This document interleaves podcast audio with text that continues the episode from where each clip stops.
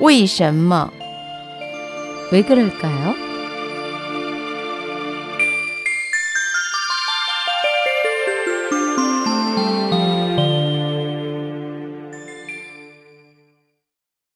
왜 그럴까요? 결혼에 대한 옛사람의 태도는 어땠을까요? 옛사람은 결혼은 신의 배치와 부모의 뜻으로 이루어진다고 믿었습니다. 즉, 하늘의 뜻에 따라 사람의 일은 자연스럽게 이루어진다는 것입니다. 그러나 약혼 후 예상치 않았던 문제가 생기기도 합니다.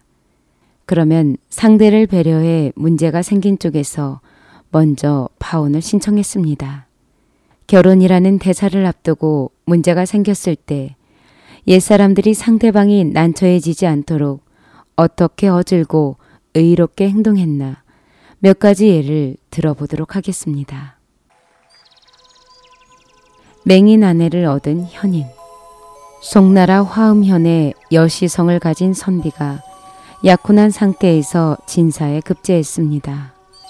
그런데 뜻밖의 병으로 약혼녀가 실명하자 그녀의 가족은 혼사를 취소하려 했습니다.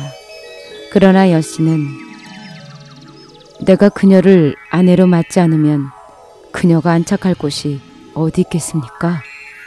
라며 맹인이 된 약혼녀를 아내로 맞았습니다. 후에 아들 다섯을 낳았는데 모두 진사에 급제했다고 합니다. 아들이 위증을 앓자 먼저 파혼을 제안한 마봉지. 명나라 때 마봉지라는 문인의 아들이 약혼한 상태에서 사지가 나른해지며 힘이 빠지는 위증이라는 병에 걸렸습니다. 이것을 알게 된 신부 측에서 못마땅한 기색을 보이자 마봉지는 즉시 신부 측 가족에게 제가 어찌 질병에 있는 아들로 귀한 딸의 청춘을 그르치겠습니까?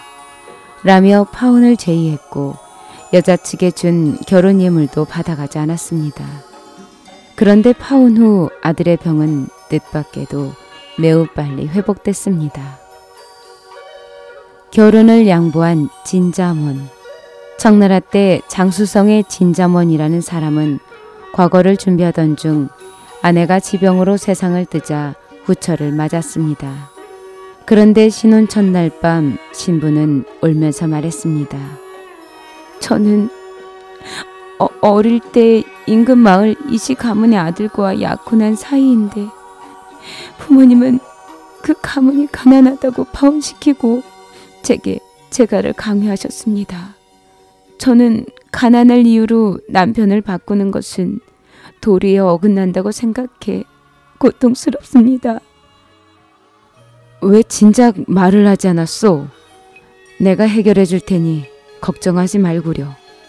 진자머는 즉시 하인을 시켜 이씨 가문 아들을 불러들이게 하고 정황을 설명한 후 오늘 밤 두 분이 누추 하나마 저희 집에서 초례를 치를 수 있도록 하겠습니다. 라고 하면서 신부를 맞는 데 쓸 재물을 모두 두 사람에게 주었습니다.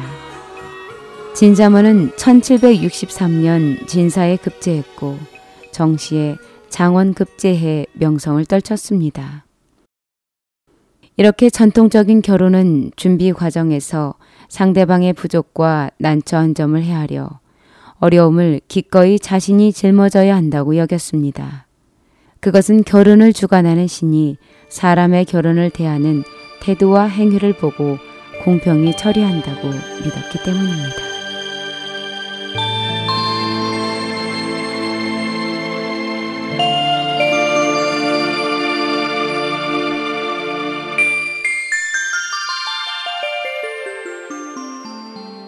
왜 그럴까요의 유인순이었습니다.